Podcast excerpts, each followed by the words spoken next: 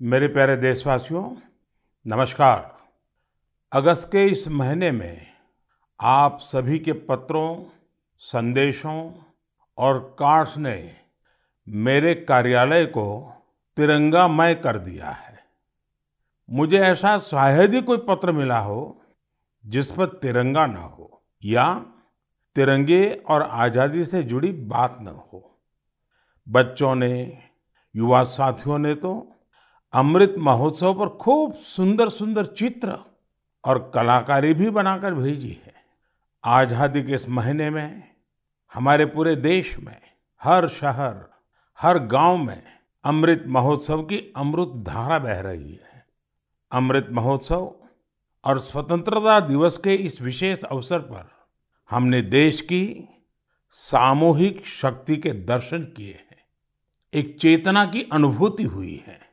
इतना बड़ा देश, इतनी विविधताएँ। लेकिन जब बात तिरंगा फहराने की आई तो हर कोई एक ही भावना में बहता दिखाई दिया। तिरंगे के गौरव के प्रथम प्रहरी बनकर लोग खुद आगे आए। हमने स्वच्छता अभियान और वैक्सीनेशन अभियान में भी देश की स्पिरिट को देखा था। अमृत महोत्सव में हमें फिर देशभक्ति का वैसा ही जज्बा देखने को मिल रहा है। हमारे सैनिकों ने ऊँची ऊँची पहाड़ की चोटियों पर, देश की सीमाओं पर और बीच समंदर में तिरंगा फहराया। लोगों ने तिरंगा अभियान के लिए अलग अलग इनोवेटिव आइडियाज़ भी निकाले। जैसे युवा साथी कृष्णिल अनिल जी ने। अनिल जी एक पजल आर्टिस्ट हैं। और उन्होंने रिकॉर्ड समय में खूबसूरत तिरंगा मोजेक आर्ट तैयार की है। कर्नाटका के कोलार में लोगों ने 630 फीट लंबा और 205 फीट चौड़ा तिरंगा पकड़कर अनूठा दृश्य प्रस्तुत किया। असम में सरकारी कर्मियों ने दिधाली पुखरी वार मेमोरियल में तिरंगा फहराने के लिए अपने हाथों से 20 फीट का तिरंगा बनाया।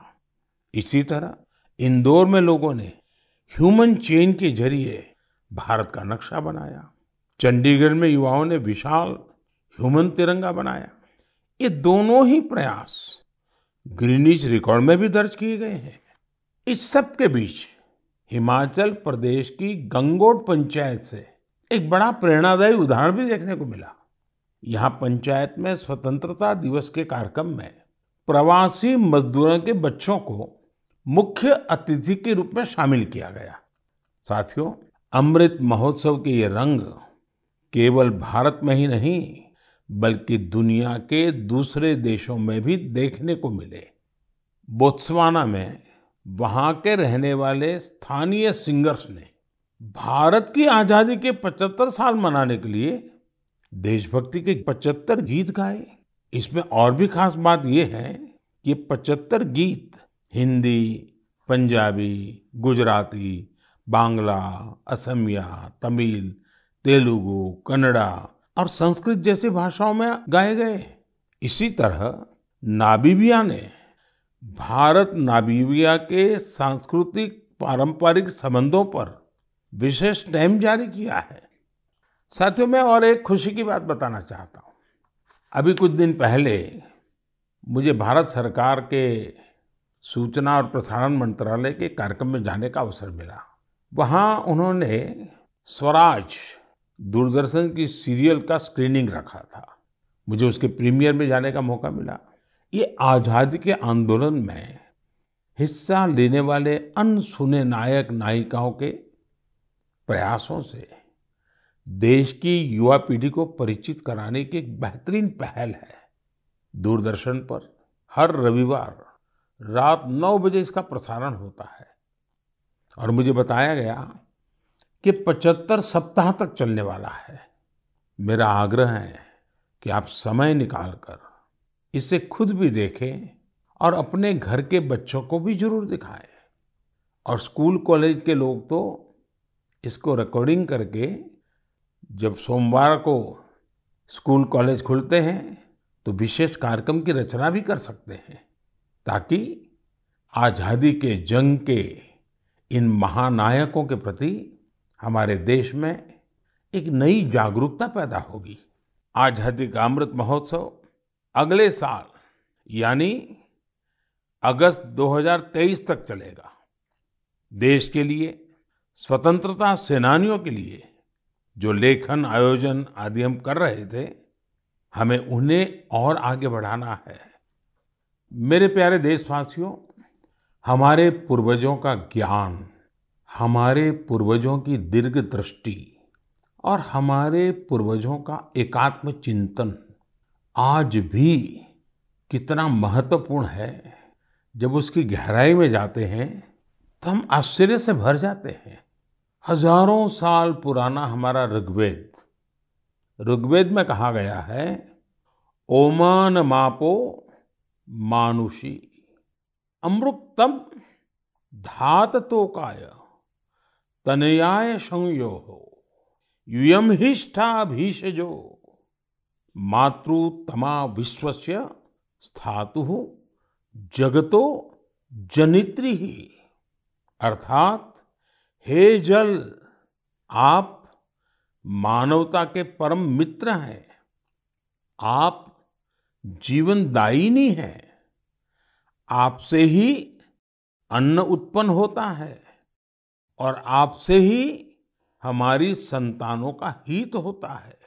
आप हमें सुरक्षा प्रदान करने वाले हैं और सभी बुराइयों से दूर रखते हैं। आप सबसे उत्तम औषधि हैं और आप ही इस ब्रह्मांड के पालनहार है। सोचिए। हमारी संस्कृति में हज़ारों वर्ष पहले जल और जल संरक्षण का महत्व समझाया गया है। जब ये ज्ञान हम आज के संदर्भ में देखते हैं तो रोमांचित हो उठते हैं।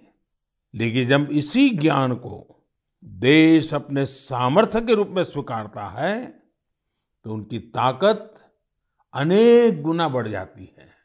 आपको याद होगा मन की बात में ही चार महीने पहले मैंने अमृत सरोवर की बात की थी। उसके बाद अलग अलग जिलों में स्थानीय प्रशासन जुटा, स्वयंसेवी संस्थाएँ जुटी और स्थानीय लोग जुटे। देखते ही देखते अमृत सरोवर का निर्माण एक जन आंदोलन बन गया है। जब देश के लिए कुछ करने की भावना हो, अपने कर्तव्यों का एहसास हो आने वाली पीढ़ियों की चिंता हो तो सामर्थ्य भी जुड़ता है और संकल्प नेक बन जाता है। मुझे तेलंगाना के वारंगल के एक शानदार प्रयास की जानकारी मिली है। यहाँ एक नई ग्राम पंचायत का गठन हुआ है, जिसका नाम है मंगत्या वाल्या थांडा। यह गाँव फॉरेस्ट एरिया के करीब है। यहाँ के गाँव के पास ही एक ऐसा स्थान था जहाँ मानसून के दौरान काफ़ी पानी इकट्ठा हो जाता था। गाँव वालों की पहल पर अब इस स्थान को अमृत सरोवर अभियान के तहत विकसित किया जा रहा है। इस बार मानसून के दौरान हुई बारिश में ये सरोवर पानी से लबालब भर गया है। मैं मध्य प्रदेश के मंडला में मोचा ग्राम पंचायत में बने अमृत सरोवर के बारे में भी आपको बताना चाहता हूँ। ये अमृत सरोवर कान्हा राष्ट्रीय उद्यान के पास बना है और इसे इस इलाके की सुंदरता को और बढ़ा दिया है। उत्तर प्रदेश के ललितपुर में नवनिर्मित शहीद भगत सिंह अमृत सरोवर भी लोगों को काफ़ी आकर्षित कर रहा है। यहाँ की निवारी ग्राम पंचायत में बना यह सरोवर चार एकड़ में फैला हुआ है। सरोवर के किनारे हुआ वृक्षारोपण इसकी शोभा को बढ़ा रहा है। सरोवर के पास लगे 35 फीट ऊँचे तिरंगे को देखने के लिए भी दूर दूर से लोग आ रहे हैं। अमृत सरोवर का यह अभियान कर्नाटका में भी जोरों पर चल रहा है। यहाँ के बागलकोट ज़िले के बिलकेरूर गाँव में लोगों ने बहुत सुंदर अमृत सरोवर बनाया है। दरअसल इस क्षेत्र में पहाड़ से निकले पानी की वजह से लोगों को बहुत मुश्किल होती थी। किसानों और उनकी फ़सलों को भी नुकसान पहुँचता था। अमृत सरोवर बनाने के लिए गाँव के लोग सारा पानी चैनलाइज करके एक तरफ़ ले आए। इससे इलाके में बाढ़ की समस्या भी दूर हो गई। अमृत सरोवर अभियान हमारी आज की अनेक समस्याओं का समाधान तो करता ही है। हमारी आने वाली पीढ़ियों के लिए भी उतना ही आवश्यक है। इस अभियान के तहत कई जगहों पर पुराने जलाशयों का भी कायाकल्प किया जा रहा है। अमृत सरोवर का उपयोग पशुओं की प्यास बुझाने के साथ ही खेती किसानी के लिए भी हो रहा है। इन तालाबों की वजह से आसपास के क्षेत्रों का ग्राउंड वाटर टेबल बढ़ा है। वहीं इनके चारों ओर हरियाली भी बढ़ रही है। इतना ही नहीं, कई जगह लोग अमृत सरोवर में मछली पालन की तैयारियों में भी जुटे हैं। मेरा आप सभी से और खासकर मेरे युवा साथियों से आग्रह है कि आप अमृत सरोवर अभियान में बढ़ चढ़ करके हिस्सा लें। और जल संचय और जल संरक्षण के इन प्रयासों को पूरी से पूरी ताकत दें, उसको आगे बढ़ाएँ। मेरे प्यारे देशवासियों, असम के बोंगाई गाँव में एक दिलचस्प परियोजना चलाई जा रही है। प्रोजेक्ट संपूर्णा। इस प्रोजेक्ट का मकसद है कुपोषण के खिलाफ लड़ाई और इस लड़ाई का तरीका भी बहुत यूनिक है। इसके तहत किसी आंगनवाड़ी केंद्र के एक स्वस्थ बच्चे की माँ, एक कुपोषित बच्चे की माँ से हर सप्ताह मिलती है और पोषण से संबंधित सारी जानकारियों पर चर्चा करती है।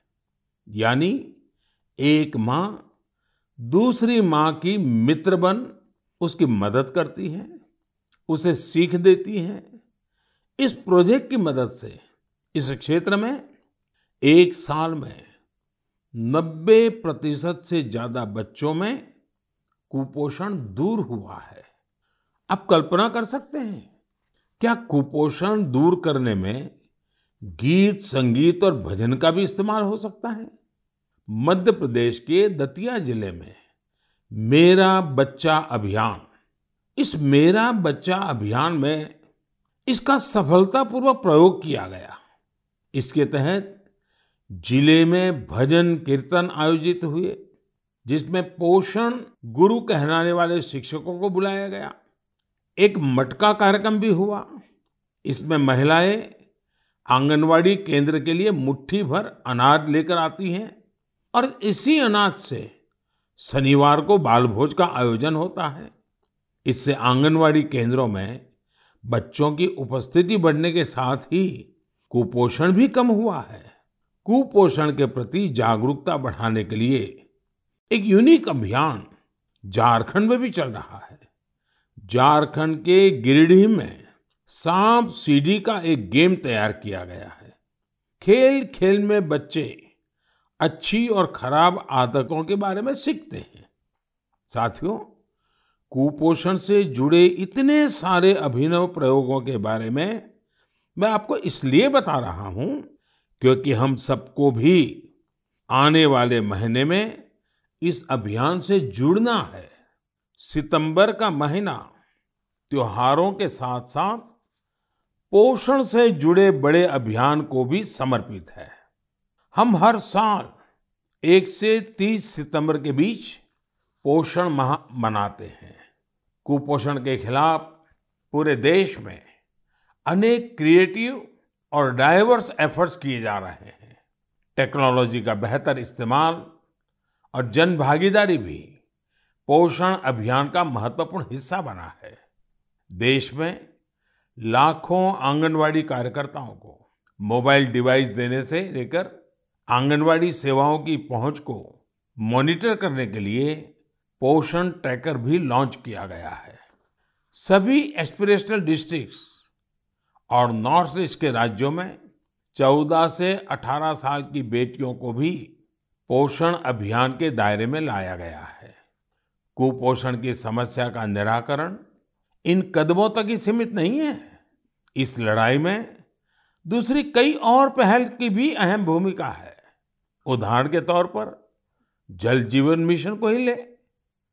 तो भारत को कुपोषण मुक्त कराने में इस मिशन का भी बहुत बड़ा असर होने वाला है। कुपोषण की चुनौतियों से निपटने में सामाजिक जागरूकता से जुड़े प्रयास महत्वपूर्ण भूमिका निभाते हैं। मैं आप सभी से आग्रह करूँगा कि आप आने वाले पोषण माह में कुपोषण या मालन्यूट्रिशन को दूर करने के प्रयासों में हिस्सा ज़रूर लें। मेरे प्यारे देशवासियों, चेन्नई से श्रीदेवी वरदराजन जी ने मुझे एक रिमाइंडर भेजा है। उन्होंने माय गॉव पर अपनी बात कुछ इस प्रकार से लिखी है। नए साल के आने में अब पाँच महीने से भी कम समय बचा है। और हम सब जानते हैं कि आने वाला नया साल इंटरनेशनल ईयर ऑफ़ मिलेट्स के तौर पर मनाया जाएगा। उन्होंने मुझे देश का एक मिलेट मैप भी भेजा है। साथ ही पूछा है कि क्या आप मन की बात में आने वाले एपिसोड में इस पर चर्चा कर सकते हैं? मुझे अपने देशवासियों में इस तरह के जज्बे को देखकर बहुत ही आनंद की अनुभूति होती है। आपको याद होगा कि यूनाइटेड नेशंस ने एक प्रस्ताव पारित कर वर्ष 2023 2023 को इंटरनेशनल ईयर ऑफ़ मिलेट्स घोषित किया है। आपको ये जानकर भी बहुत खुशी होगी। कि भारत के इस प्रस्ताव को 70 से ज़्यादा देशों का समर्थन मिला था।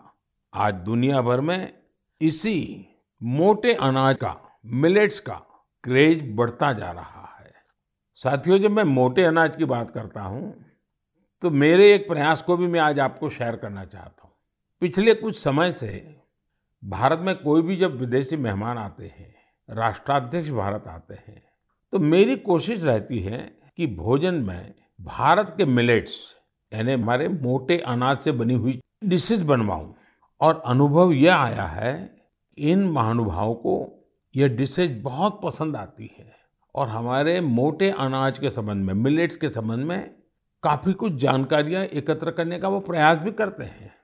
मिलेट्स मोटे अनाज, प्राचीन काल से ही हमारे एग्रीकल्चर कल्चर और सिविलाइजेशन का हिस्सा रहे हैं। हमारे वेदों में मिलेट्स का उल्लेख मिलता है और इसी तरह पुराण नुरु और तोलकप्पियम में भी इसके बारे में बताया गया है। आप देश के किसी भी हिस्से में जाएँ, आपको वहाँ लोगों के खान पान में अलग अलग तरह के मिलेट्स ज़रूर देखने को मिलेंगे। हमारी संस्कृति की तरह मिलेट्स में भी बहुत विविधताएँ पाई जाती हैं। ज्वार बाजरा, रागी, सावा, कंगनी, चीना, कोदो, कुटकी, कुट्टू, ये सब मिलेट्स ही तो है। भारत विश्व में मिलेट्स का सबसे बड़ा उत्पादक देश है। इसलिए इस पहल को सफल बनाने की बड़ी ज़िम्मेदारी भी हम भारतवासियों के कंधे पर ही है। हम सबको मिलकर इसे जन आंदोलन बनाना है। और देश के लोगों में मिलेट्स के प्रति जागरूकता भी बढ़ानी है। और साथियों, आप तो भली बात ही जानते हैं, मिलेट्स किसानों के लिए भी फ़ायदेमंद है और वो भी खास करके छोटे किसानों को।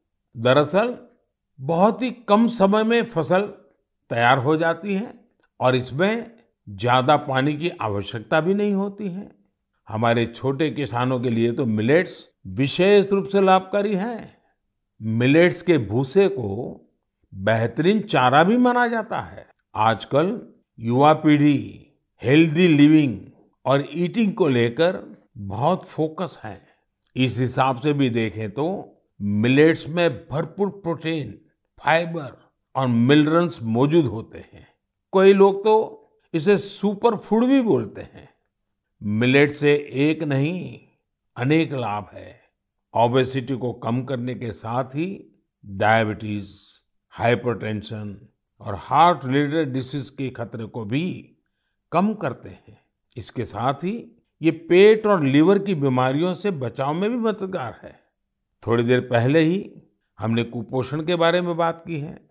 कुपोषण से लड़ने में भी मिलेट्स काफ़ी लाभदायक हैं, क्योंकि ये प्रोटीन के साथ-साथ एनर्जी से भी भरे होते हैं। देश में आज मिलेट्स को बढ़ावा देने के लिए काफ़ी कुछ किया जा रहा है। इससे जुड़ी रिसर्च और इनोवेशन पर फोकस करने के साथ ही एपीओस को प्रोत्साहित किया जा रहा है ताकि उत्पादन बढ़ाया जा सके। मेरा अपने किसान भाई बहनों से यही आग्रह है कि मिलेट्स यानी मोटे अनाज को अधिक से अधिक अपनाएँ और इसका फ़ायदा उठाएँ। मुझे देखकर काफ़ी अच्छा लगता है आज कई ऐसे स्टार्टअप्स उभर रहे हैं जो मिलेट्स पर काम कर रहे हैं। इनमें से कुछ मिलेट कुकीज बना रहे हैं तो कुछ मिलेट पैनकेक्स और डोसा भी बना रहे हैं। वहीं कुछ ऐसे हैं जो मिलेट एनर्जी बार्स और मिलेट ब्रेकफास्ट तैयार कर रहे हैं। मैं इस क्षेत्र में काम करने वाले सभी लोगों को बहुत बहुत शुभकामनाएँ देता हूँ। त्योहारों के इस मौसम में हम लोग अधिकतर पकवानों में भी मिलेट्स का उपयोग करते हैं। आप अपने घरों में बने ऐसे पकवानों की तस्वीरें सोशल मीडिया पर ज़रूर शेयर करें, ताकि लोगों के बीच मिलेट्स को लेकर जागरूकता बढ़ाने में मदद मिले। मेरे प्यारे देशवासियों, अभी कुछ दिन पहले मैंने अरुणाचल प्रदेश के सियांग ज़िले में जोरसिंग गाँव की एक खबर देखी। ये खबर एक ऐसे बदलाव के बारे में थी, जिसका इंतज़ार इस गाँव के लोगों को कई वर्षों से था। दरअसल जोरसिंग गाँव में इसी महीने स्वतंत्रता दिवस के दिन से 4G इंटरनेट की सेवाएँ शुरू हो गई हैं। जैसे पहले कभी गाँव में बिजली पहुँचने पर लोग खुश होते थे, अब नए भारत में वैसी ही खुशी 4G पहुँचने पर होती है। अरुणाचल और नॉर्थ ईस्ट के दूर सुदूर इलाकों में 4G के तौर पर एक नया सूर्योदय हुआ है। इंटरनेट कनेक्टिविटी एक नया सवेरा लेकर आई है। जो सुविधाएँ कभी सिर्फ़ बड़े शहरों में होती थी, वो डिजिटल इंडिया ने गांव-गांव में पहुँचा दी है। इस वजह से देश में नए डिजिटल एंटरप्रेन्योर पैदा हो रहे हैं। राजस्थान के अजमेर ज़िले के सेठा सिंह रावत जी दर्जी ऑनलाइन ई स्टोर चलाते हैं। आप सोचेंगे, ये क्या काम हुआ? दर्जी ऑनलाइन। दरअसल, सेठा सिंह रावत कोविड के पहले टेलरिंग का काम करते थे। कोविड आया तो रावत जी ने उस चुनौती को मुश्किल नहीं, बल्कि अवसर के रूप में लिया। उन्होंने कॉमन सर्विस सेंटर, यानी C S C E store join किया और ऑनलाइन काम कामकाज शुरू किया। उन्होंने देखा कि ग्राहक बड़ी संख्या में मास्क का ऑर्डर दे रहे हैं। उन्होंने कुछ महिलाओं को काम पर रखा और मास्क बनवाने लगे। इसके बाद उन्होंने दर्जी ऑनलाइन नाम से अपना ऑनलाइन स्टोर शुरू कर दिया, जिसमें और भी कई तरह से कपड़े वो बनाकर बेचने लगे। आज डिजिटल इंडिया की ताकत से सेठा सिंह जी का काम इतना बढ़ चुका है कि अब उन्हें पूरे देश से ऑर्डर मिलते हैं। सैकड़ों महिलाओं को उन्होंने अपने यहाँ रोज़गार दे रखा है। डिजिटल इंडिया ने यूपी के उन्नाव में रहने वाले ओम प्रकाश सिंह जी को भी डिजिटल एंटरप्रेन्योर बना दिया है। उन्होंने अपने गाँव में एक हज़ार से ज़्यादा ब्रॉडबैंड कनेक्शन स्थापित किए हैं। ओम प्रकाश जी ने अपने कॉमन सर्विस सेंटर के आसपास निशुल्क वाईफाई जोन का भी निर्माण किया है, जिससे जरूरतमंद लोगों की बहुत मदद हो रही है। ओम प्रकाश जी का काम अब इतना बढ़ गया है कि उन्होंने 20 से ज़्यादा लोगों को नौकरी पर रख लिया है। ये लोग गाँवों के स्कूल, अस्पताल, तहसील ऑफ़िस और आंगनवाड़ी केंद्रों तक ब्रॉडबैंड कनेक्शन पहुँचा रहे हैं और इसे रोज़गार भी प्राप्त कर रहे हैं। कॉमन सर्विस सेंटर की तरह ही गवर्नमेंट ई मार्केट प्लेस यानी जेम पोर्टल पर भी ऐसी कितनी सक्सेस स्टोरी देखने को मिल रही है। साथियों, मुझे गाँवों से ऐसे कितने ही संदेश मिलते हैं जो इंटरनेट की वजह से आए बदलावों को मुझसे साझा करते हैं। इंटरनेट ने हमारे युवा साथियों की पढ़ाई और सीखने के तरीकों को ही बदल दिया है। जैसे कि यूपी की गुड़िया सी जब उन्नाव के अमोइया गाँव में अपनी ससुराल आई तो उन्हें अपनी पढ़ाई की चिंता हुई, लेकिन भारत नेट ने उनकी इस चिंता का समाधान कर दिया। गुड़िया ने इंटरनेट के ज़रिए अपनी पढ़ाई को आगे बढ़ाया और अपना ग्रेजुएशन भी पूरा किया। गाँव गाँव में ऐसे कितने ही जीवन डिजिटल इंडिया अभियान से नई शक्ति पा रहे हैं।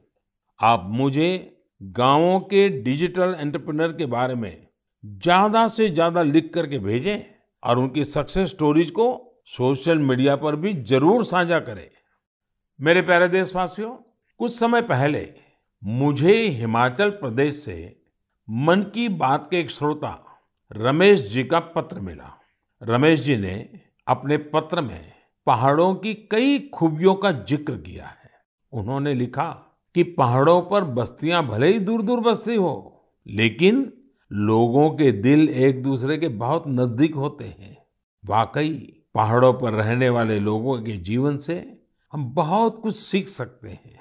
पहाड़ों की जीवन शैली और संस्कृति से हमें पहला पाठ तो यही मिलता है कि हम परिस्थितियों के दबाव में न आए तो आसानी से उन पर विजय भी प्राप्त कर सकते हैं। और दूसरा, हम कैसे स्थानीय संसाधनों से आत्मनिर्भर बन सकते हैं? जिस पहली सीख का ज़िक्र मैंने किया, उसका एक सुंदर चित्र इन दिनों स्पीति क्षेत्र में देखने को मिल रहा है। स्पीति एक जनजातीय क्षेत्र है। यहाँ इन दिनों मटर तोड़ने का काम चलता है। पहाड़ी खेतों पर एक मेहनत भरा और मुश्किल काम होता है। लेकिन यहाँ गाँव की महिलाएँ इकट्ठा होकर, एक साथ मिलकर, एक दूसरे के खेतों से मटर तोड़ती है। इस काम के साथ साथ महिलाएँ स्थानीय गीत छपरा माझी छपरा, ये भी गाती हैं। यानी यहाँ आपसी सहयोग भी लोक परंपरा का एक हिस्सा है। स्पीति में स्थानीय संसाधनों के सदुपयोग का भी बेहतरीन उदाहरण मिलता है। स्पीति में किसान जो गाय पालते हैं, उनके गोबर को सुखाकर बोरियों में भर लेते हैं। जब सर्दियाँ आती हैं तो इन बोरियों को गाय के रहने की जगह में, जिसे यहाँ खुड कहते हैं, उसमें बिछा दिया जाता है। बर्फबारी के बीच ये बोरियाँ गायों को ठंड से सुरक्षा देती हैं। सर्दियाँ जाने के बाद यही गोबर खेतों में खाद के रूप में इस्तेमाल किया जाता है। यानी पशुओं के वेस्ट से ही उनकी सुरक्षा भी और खेतों के लिए खाद भी। खेती की लागत भी कम और खेत में उपज भी ज़्यादा। इसलिए तो ये क्षेत्र इन दिनों प्राकृतिक खेती के लिए भी एक प्रेरणा बन रहा है। साथियों, इसी तरह के कई सराहनीय प्रयास हमारे एक और पहाड़ी राज्य उत्तराखंड में भी देखने को मिल रहे हैं। उत्तराखंड में कई प्रकार के औषधि और वनस्पतियाँ पाई जाती जो हमारे सेहत के लिए बहुत फ़ायदेमंद होती है। उन्हीं में से एक फल है बेडू। इसे हिमालयन फिक के नाम से भी जाना जाता है। इस फल में खनिज और विटामिन भरपूर मात्रा में पाए जाते हैं। लोग फल के रूप में तो इसका सेवन करते ही हैं, साथ ही कई बीमारियों के इलाज में भी इसका उपयोग होता है। इस फल की इन्हीं खूबियों को देखते हुए अब बेडू के जूस इससे बने जैम, चटनी, अचार और इन्हें सुखाकर तैयार किए गए ड्राई फ्रूट को बाज़ार में उतारा गया है। पिथौरागढ़ प्रशासन की पहल और स्थानीय लोगों के सहयोग से बेड़ू को बाज़ार तक अलग अलग रूपों में पहुँचाने में सफलता मिली है। बेड़ू को पहाड़ी अंजीर के नाम से ब्रांडिंग करके ऑनलाइन मार्केट में भी उतारा गया है। इससे किसानों को आय का नया स्रोत तो मिला ही है। साथ ही बेडू के औषधीय गुणों का फ़ायदा दूर दूर तक पहुँचने लगा है। मेरे प्यारे देशवासियों, मन की बात में आज, शुरुआत में हमने आज़ादी के अमृत महोत्सव के बारे में बात की है। स्वतंत्रता दिवस के एक महान पर्व के साथ साथ आने वाले दिनों में और भी कई पर्व आने वाले हैं। अभी कुछ दिन बाद ही भगवान गणेश की आराधना का पर्व गणेश चतुर्थी है। गणेश चतुर्थी यानी गणपति बप्पा के आशीर्वाद का पर्व। गणेश चतुर्थी के पहले ओणम का पर्व भी शुरू हो रहा है। विशेष रूप से केरला में ओणम शांति और समृद्धि की भावना के साथ मनाया जाएगा। 30 अगस्त को हरतालिका तीज भी है। ओडिशा में 1 सितंबर को नुआखाई का पर्व भी मनाया जाएगा। नुआखाई का मतलब ही होता है नया खाना। यानी ये भी दूसरे कई पर्वों की तरह ही हमारी कृषि परंपरा से जुड़ा त्योहार है। इसी बीच जैन समाज का संवत्सरी पर्व भी होगा। हमारे सभी पर्व हमारी सांस्कृतिक समृद्धि और जीवंतता के पर्याय हैं। मैं आप सभी को इन त्योहारों और विशेष अवसरों के लिए शुभकामनाएँ देता हूँ। इन पर्वों के साथ साथ कल 29 अगस्त को मेजर ध्यानचंद जी की जन्म जयंती पर राष्ट्रीय खेल दिवस भी मनाया जाएगा। हमारे युवा खिलाड़ी वैश्विक मंचों पर हमारे तिरंगे की शान बढ़ाते रहें। यही हमारी ध्यानचंद जी के प्रति श्रद्धांजलि होगी। देश के लिए हम सभी मिलकर ऐसे ही काम करते रहें। देश का मान बढ़ाते रहें। इसी कामना के साथ मैं अपनी बात समाप्त करता हूँ। अगले माह एक बार फिर आपसे मन की बात होगी। बहुत बहुत धन्यवाद।